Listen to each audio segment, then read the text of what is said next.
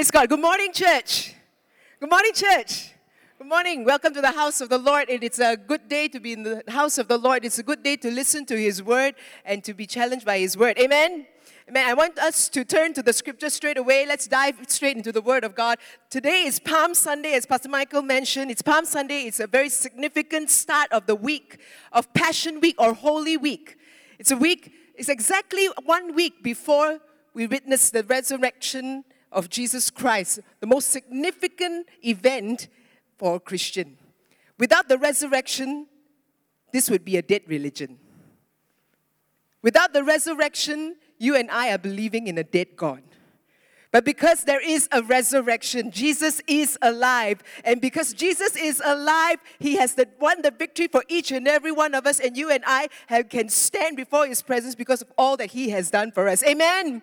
Amen. So, this is the most significant event for us, and it's a good time for us to reflect as He journeys to the cross, why He did all He did for you and for me. So, let's turn to the scriptures to Matthew chapter 21. Matthew chapter 21. Okay, whether you have it on your phones or if you brought your Bible with you, come on, turn to Matthew chapter 21. It's not going to be on this big screen. Unfortunately, yes. It's not going to be on it. If you don't have a Bible, share it with a, a, a Bible believing Christian next to you. Come on. Everybody, if you found Matthew chapter 21, say, I got it. Got it? All right, let's stand to our feet. Let's read Matthew chapter 21, verses 1 to 11 together. Matthew chapter 21, verses 1 to 11. Whatever, whatever version you have, read it and read it with understanding. Don't just go with the go with the flow. Don't just rush through because the person next to you is reading faster than you. All right? Read it with understanding. Go through the scriptures together. Okay? One, two, three. As they approached Jerusalem and came to Bethphage on the Mount of Olives, Jesus sent two disciples, saying to them, Go to the village ahead of you, and at once you will find a donkey tied there, and her colt by her. And tie them and bring them to me. If anyone says anything to you, tell him that the Lord has need for them, and he will send them right away. This took place to fulfill what was spoken through the prophet. Say to the daughter of Zion, See, your king comes to you gentle and riding on a donkey, on a colt, on a foal of a donkey. The disciples went and did as Jesus had instructed. They brought the donkey and the colt, placed their cloaks on them, and Jesus sat on them. A very large crowd spread their cloaks on the road, while others cut branches from the trees and spread them on the road. The crowds that went ahead of him and those that followed shouted, Hosanna to the Son of David. Blessed is he who comes in the name of the Lord. Hosanna in the highest. When Jesus entered Jerusalem, the whole city was stirred and asked, Who is this? The crowds answered, This is Jesus, the prophet from Nazareth in Galilee. Father, we thank you for your word. Your word speaks life. Your word is truth. Your word is God breath.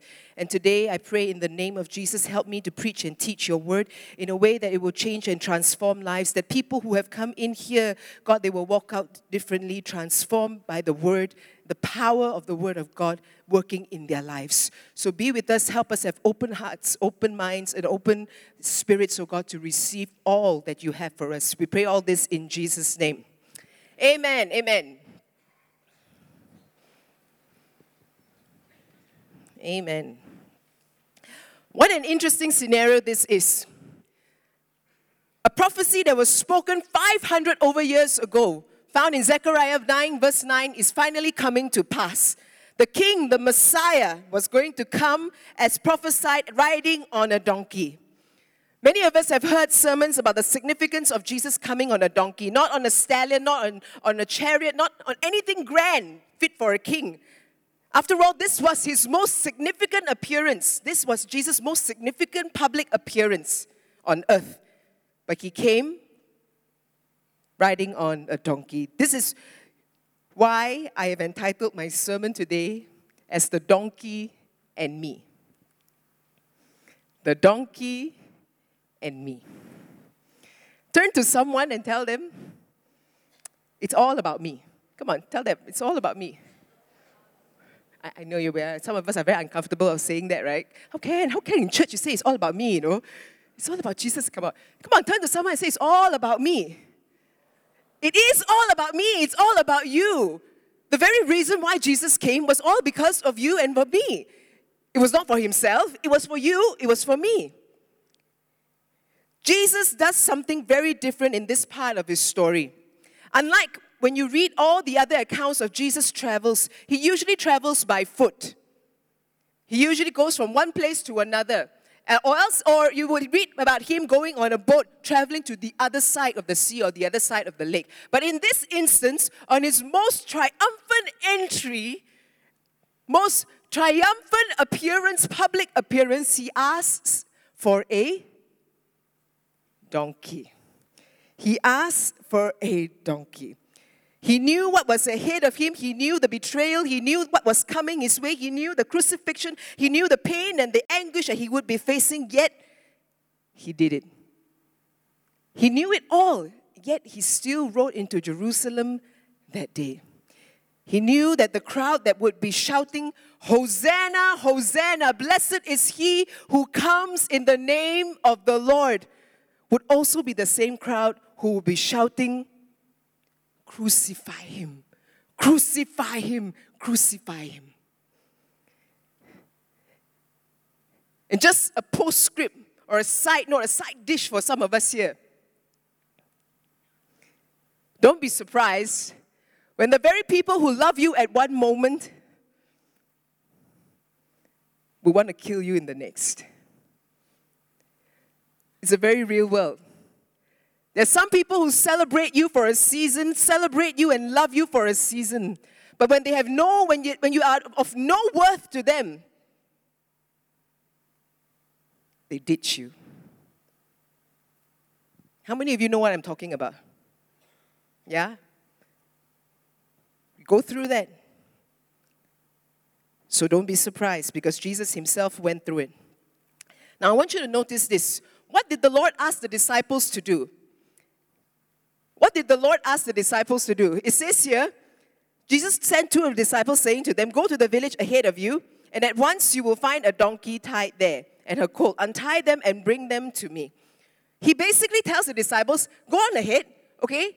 And, and, and, and go and go and take the donkeys. Go and take the donkeys. It's almost like in today's day to say, Vincent, Kenneth, now can you please go out? Now there's a Kancil outside. Uh, just unlock it lah, and then bring it around. Okay, can?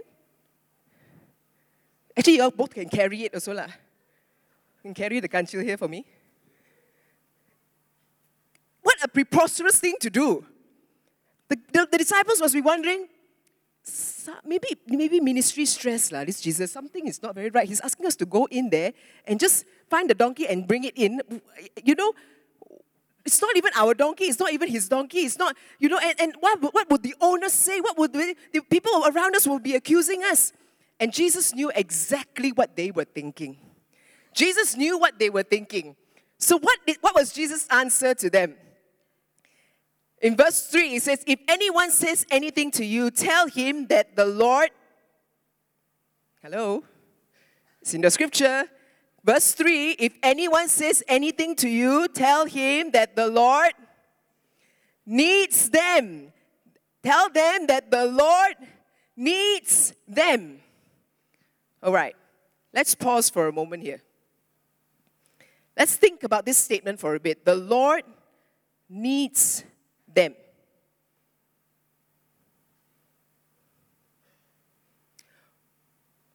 What possibly could Jehovah Jireh, the Lord who provides for all my needs, El Shaddai, the more than enough, the all sufficient one, have need for? Doesn't he? He has everything. Doesn't El Shaddai, can't El Shaddai provide everything that he needs for himself? The Lord needs them. The Lord needs them. What we need to understand here is this The donkey and the colt already belong to him.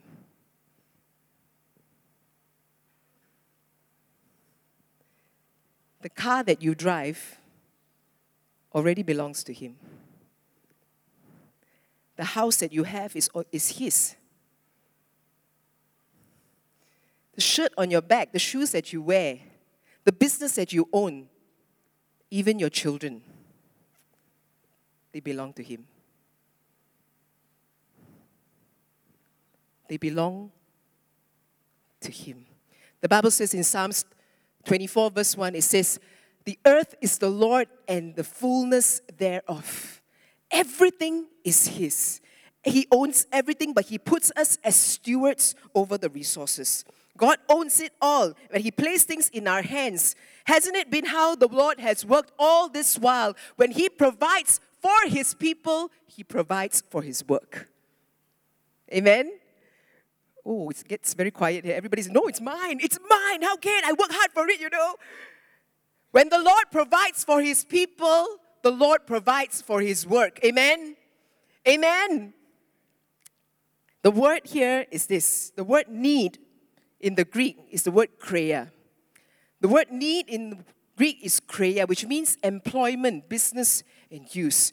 The Lord has business for this donkey. The Lord had use for this donkey. The Lord had employment for this donkey. He has use for it. And it's because of being, and that's, a, it's about being in partnership with Him. When He needs it, you have a choice whether to release that resource or to keep it for yourself, whether you will hoard it or extend it. So today, what is your donkey? What is in your hands? What is in your hands? That you can offer to the Lord. And on that day, he had need and he had business for a donkey. The deliverer came and was going to ride into Jerusalem in his most triumphant moment on a donkey. And I'm so glad he used a donkey. Not just an animal that was perfect, that was a champion, that was strong, but a low laying, insignificant donkey. God still has use for a donkey. How many of you can say amen to that? God still has use for a donkey. Turn to your neighbor and look at him in the eye and tell him God still has use for you. Yep. Turn to your spouse, especially, turn to them and tell them God still has use for you. Yep, right? That man, that woman there, he still has use for him or for her. God has still used, God still uses people with donkey issues donkey problems, people who are hard headed, who still want to go their own way. Because God specializes. Oh, He specializes in this. He specializes in using people who are messed up from the chest up, people who are beat up from the feet up. Come on, He still has use for a donkey. Come on, let's give Him the praise for that.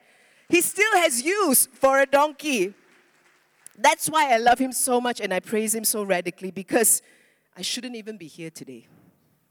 So we were singing that song, Hosanna. Tears flowed down. And I said, God, you knew what I would do. You, would, you knew how I would still, how I'm, I'm such a sinner. And yet you went all the way for me. I shouldn't even be standing here preaching to you, but God has brought me a long way. A donkey like me. Some of us have gone our own way and done some things stubbornly, and yet, in spite of it all, God still wants to use us. Donkeys were also considered to be unclean animals. In Leviticus chapter 11, it gives us a list of clean and unclean animals. They were considered unclean because of the way they ate their food, the way they chewed their food, and also because of their hooves. The way they walk, it gathered dirt. And some of us in our lives, we've also been like donkeys made unclean because of the things that we partook of, made unclean because of things that we have done, made unclean because of places we have gone that we shouldn't have gone.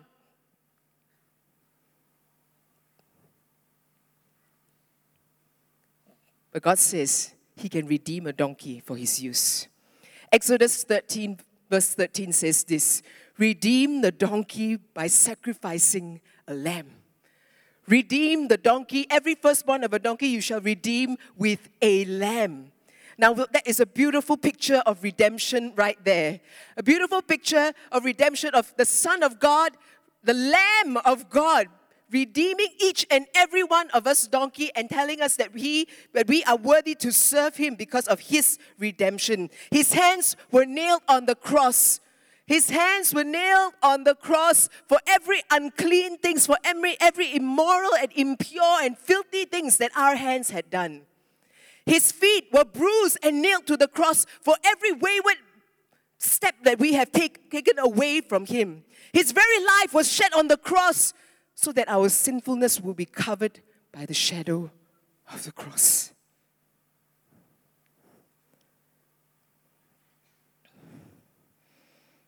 He redeems the unclean for his glory and for his use. And Jesus says, I have business for a donkey. And that was just the introduction. You know, I read this scripture and it just jumped out at me, this first couple of first couple of verses, because it spoke so much, so much. Don't look at me all holy and all good now and say, I'm no donkey, you know. I, of course, how, how can Pastor say, how can Pastor say you can still use a, a, a donkey and ask me to turn to some? Come on. He puts things in, our, in, in the scripture to teach us lessons, valuable lessons. And unless you and I learn it today, that all we are, all we have, all that we are doing, we're nothing but donkeys in his eyes being used by the Lord. And let us understand a few things about the donkey. Firstly, the, a donkey had to be broken. A donkey had to be broken. For any horse or any donkey to be ridden, it had to be broken in. This was done by trainers and it's a process. If not, the animal will resist. It bucks and jumps because it doesn't like to be ridden. I know some of you, you have read the scriptures and you studied it and you say, but Pastor, this, Pastor Gwen, this is a colt. This is a colt, a donkey that has never been ridden. I don't think it's ever been broken. You must understand this. This donkey was not a baby donkey just born a few days old, baby donkey, you know, and untie it and bring. And then Jesus would not do something like that. He would not come into Jerusalem riding on a baby donkey and risking it to break its back in front of everybody. So it was not a tiny baby donkey, like, and, and, and it was a donkey that was already probably two or three years old and had been what we call halter broken. Halter broken means they usually already, the trainer has already started putting a halt on the donkey. And then the donkey is already has learned how to be led by a rope, walking beside a trainer. It was in the process of being broken. It was in the process of being broken. And nevertheless, Jesus, when he climbed on the donkey, basically Jesus broke the donkey in fully. He calmed the donkey of all its fears. There's a writer who, by the name of Tim Keller observes that Jesus simply heals the donkey of its fears, making it useful for him. Some of you have gone through seasons of brokenness in your life. You've gone through some stuff that you wish that the earth would open up and swallow you in at that point of time. Some of you have gone through such hard and tough circumstances, so painful, so hurtful, and you're still healing from it many years on. Many don't understand why God allows some things to happen in your life. The breaking always seems hard. Why did, for instance, why did my parents get a divorce? Why did my mother had to die so soon? Why did God give me a baby and take the child away? Why did people have to violate me? Your brokenness is part and process of the process He uses to make you usable for Him. He has business for the broken. He has business for the broken. Doesn't that speak a lot to those of us who are going through tough patches in life? They may not seem to be the likely candidate for him to use. We don't see them as fit Christ bearers. They are not the, the model Christ bearers that we would uh, to seem that seem fit, just like the donkey didn't seem fit to be an animal by which the King of Kings and the Lord of Lords should ride in. I'm glad God didn't focus on my failures or my mistakes. He didn't focus on my weakness and my pain. He used them all as tools to break me in, to knock whatever stubbornness I had out of me, to steer me closer to what He wants me to do, to His purpose for my life. to toughen me up for the journey, never to destroy me. God loves you too much to destroy you. He loves you too much to destroy you. Some of us think God has some personal vendetta against us. He doesn't. It's all part and parcel of the process. So that He, but by His sovereignty, He allows things to happen so that He can get to the very core of our lives. Losing my father as a young teenager was a hard and breaking moment, breaking moments. The days, the months preceding his death, being at the hospital, nursing my father who was supposed to be taking care of me. Those were hard moments. Through life's journey, many things have happened, many episodes, many different things that have happened that have caused that causes a lot of frustration, a lot of fear, a lot of a lot of pain.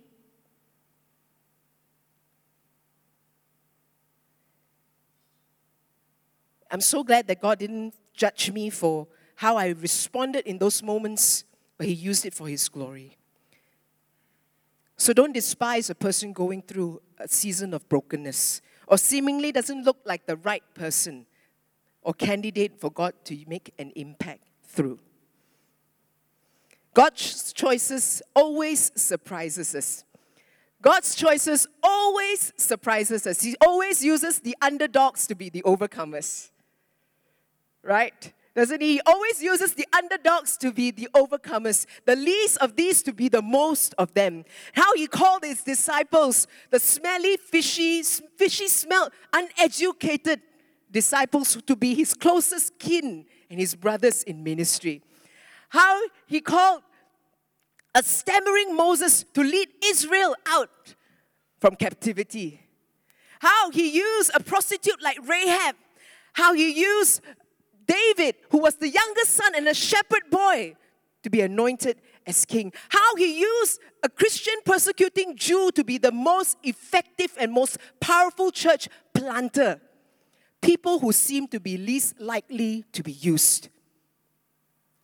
But yet, made it into the hall of faith. The list of the heroes of faith in Hebrews. He specializes in using broken people, unfit, unqualified, lowly donkeys, just like me. The breaking process is a preparation for you to be a bearer of Christ's presence. Some of you don't even know why you went through some seasons of brokenness and what hit you. In the natural, we throw away what's broken, correct? Something's broken, we throw it away. In the natural, we throw away what's broken. But, friends, let me say this to you God places a premium on the broken. God places a premium on the broken. He says, I can use you when you're broken. I can use you when you finally admit you're not quite there. You have, may have a broken past, broken family, broken dream, broken promises made by people, broken health, but God is greater than all that. Can somebody say amen? God is greater than all that. In Psalms 51, David, in his lowest moments in his life, he cries out to the Lord. He says, God, a broken spirit, a broken and contrite heart, you will surely dispose. No, he doesn't say that. He says, a broken spirit, a broken and contrite heart, you will not despise. He places a premium on the broken.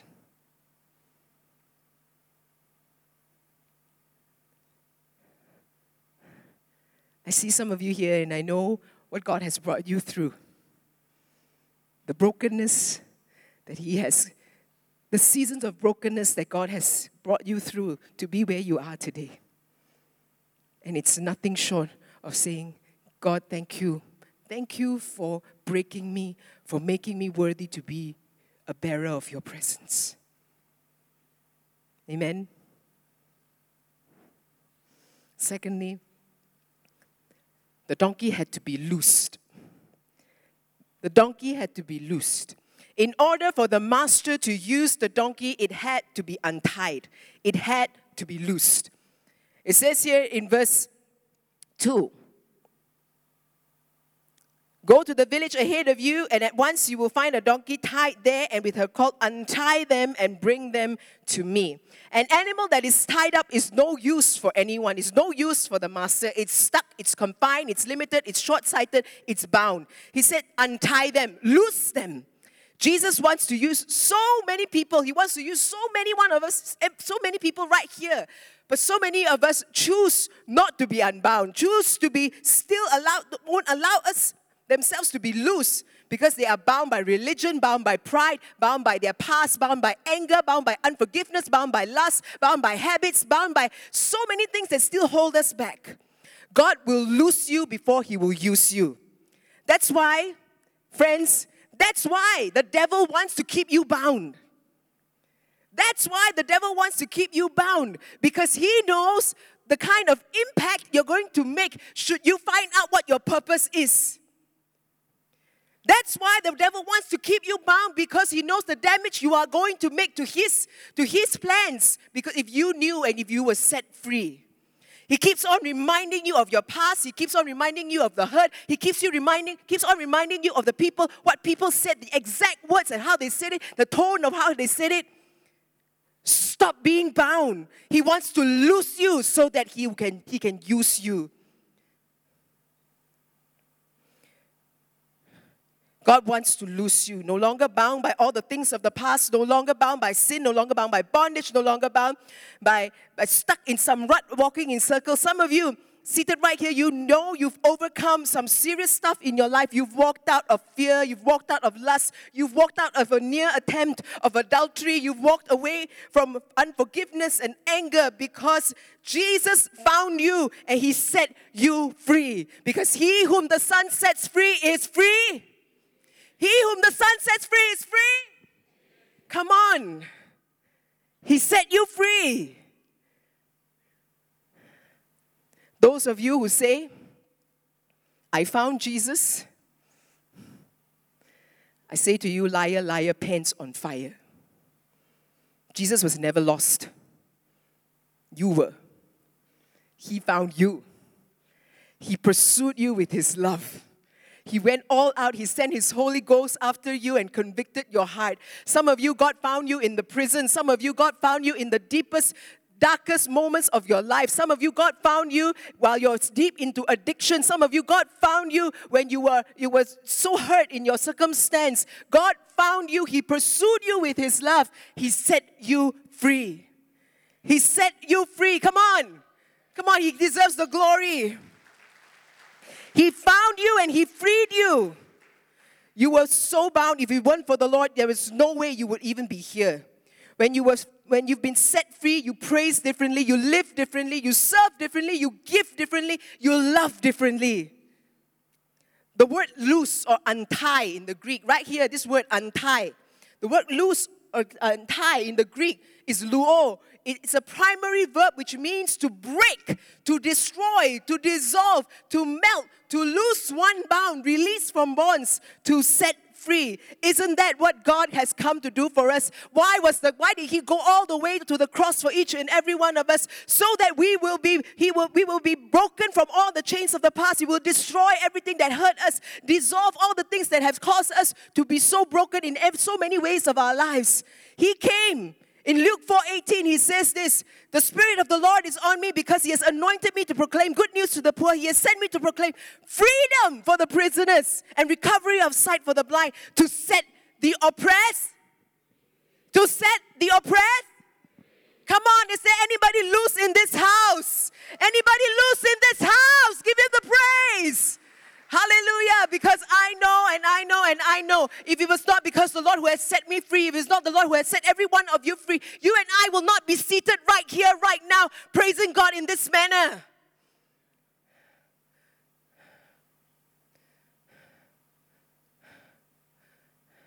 Jesus has set you free.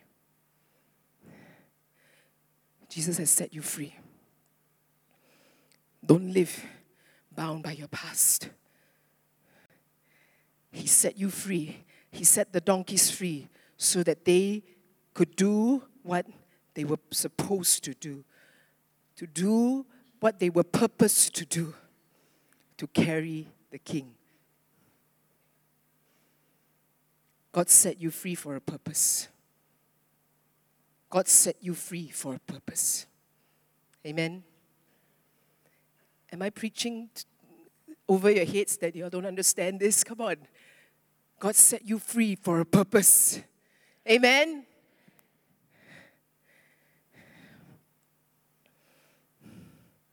Thirdly, the donkey had to be willing. I learned so much from this donkey. Really, I did. As you continue to read and understand this, the donkey had to be willing. What was the willingness that had to come from the donkey? The donkey had to be willing to allow the king to sit on his back, carry the king, and allow the king to direct his route. I'll go where you want me to go. I'll be where you want me to be. I'll say what you want me to say. I read an article about a person who owns a farm in the UK. And she had some donkeys as well. And she says this about donkeys. She says, Donkeys are so stubborn. In the UK, it's a very famous thing, apparently, to have children rides on donkeys in the seaside.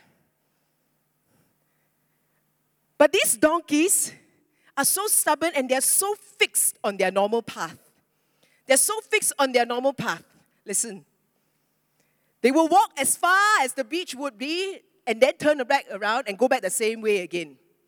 No matter how hard you try, no matter how hard you beat them or pull them, they will not change their direction. That was how stubborn they are. That's a lot like us. We like to go our way because it's our routine. Our way of doing things, our way of having things go the way that we have known it to be, known it to be done. All these years, all this while, it has to be this way only, there's no other way. When, when the king comes in into our lives and he changes our direction, that's when we get uncomfortable. We get so uncomfortable when the, when, when the king changes our direction, when the king changes our route, when the king changes our decisions. He prompts us to change it, and we're like, no, no, no, it cannot be, it cannot be. Because I've always done it this way. Now, that's the key. If you want to carry the king, you need to be willing to carry him wherever he wants you to go. You need to be willing to carry the king wherever he wants you to go. This is not just a weekend encounter. You come in here, you sing some songs, you say, Jesus Messiah, oh, blessed Redeemer, and all that. You start singing and you carry his presence because God says you, he inhabits in the praises of his people, right? So you carry his praise, pre- presence right here in this weekend. And the moment you leave from this place,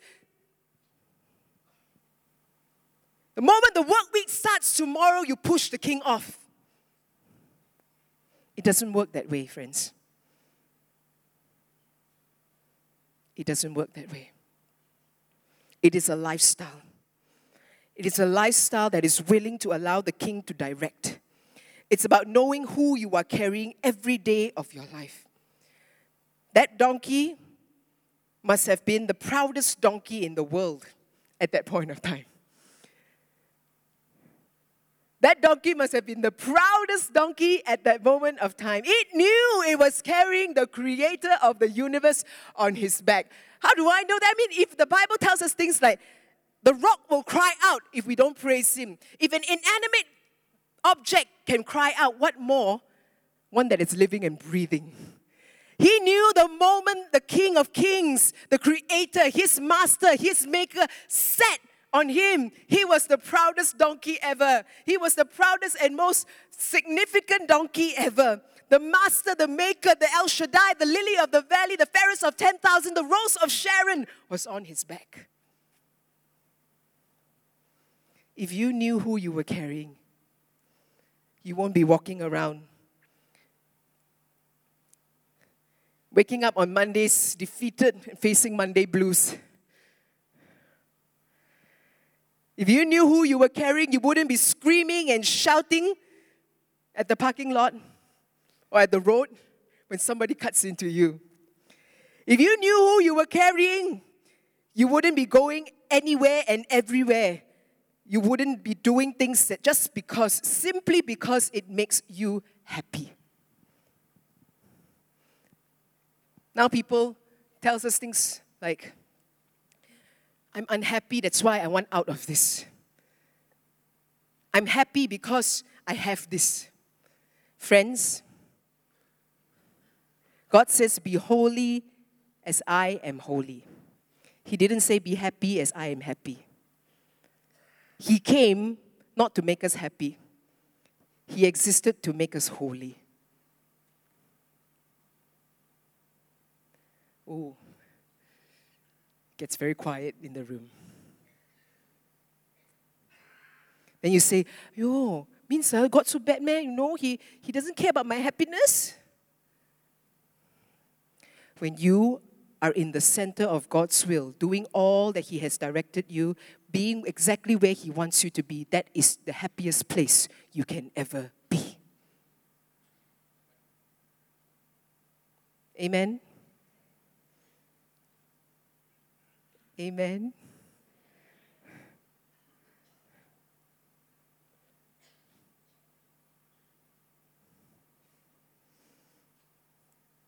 Whose presence do you bear? Do you know who you're carrying every day in your life? Do you know whose presence you're bearing every day of your life? If you only knew that you were carrying the waymaker, the life changer, the mountain mover, the body healer, you would be walking with your head held high. The proudest donkey around, the proudest human being around. You are carrying the king in your life. Amen? You are carrying the king every day in your life. The donkey also had to be willing to accept. Oh, I like this. The donkey had to be willing to accept that it was all about the king. If it went out the next day, same time, same place, but without the king on its back, there would have been no fanfare, there would have been no palm branches, there would have been no cloaks laid out for him. That donkey was only made significant because of whom he was carrying. Because without the king on its back, it was just another donkey. It was just another smelly, labeled unclean, filthy, insignificant donkey. When you carry the king, when you do his agenda, guess what? He makes you look good. He makes you look good. But it was never about you. All glory goes to him. Amen. All glory goes to him. When you carry Him and carry out your purpose in Him, He will bring you to places. He will promote you. He will make your way and He will make your story known to show the world who He is in you. That's why He uses a donkey, a lowly, insignificant donkey, that nothing to shout about animal to be a bearer of His presence in the crowd. There are just too many believers who want to bear their own image, their own agenda. Too many believers who still think it's all about them. Yes, I started off with that.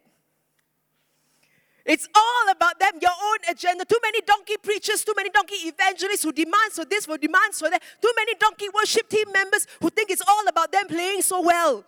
Too many donkey businessmen who think that you achieve what you achieve because you did it. Too many parents who think that you raised your children well because you were clever to navigate through everything in life. When it was all because you had the king covering your back in your life. It was always about who the donkey was carrying, not about the donkey. Not about the donkey.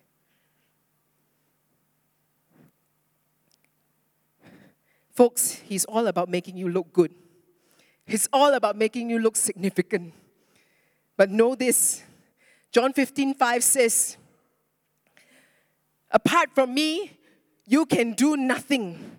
I am the vine, you are the branches. If you remain in me and I in you, you will bear much fruit because apart from me, you can do. Apart from me, you can do. Come on, I need to get this into you. Apart from me, you can do nothing. Apart from the Lord, nothing that you have is significant because you know why? Isaiah 64 verse, 64 verse 6 says this all, all our efforts, best efforts, is like filthy rags and it amounts to nothing. When you carry the king, you no longer are ordinary people, but you are key players in God's plan to redeem the world. I'm trying to land this plane here, but it's. I want you to know, learn to give him the glory. Learn to give Him the glory.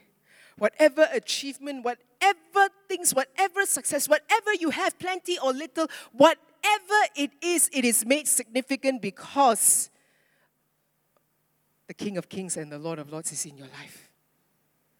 It is all about the passenger and who the donkey had on its back that day. It was all about Jesus. Never about the donkey.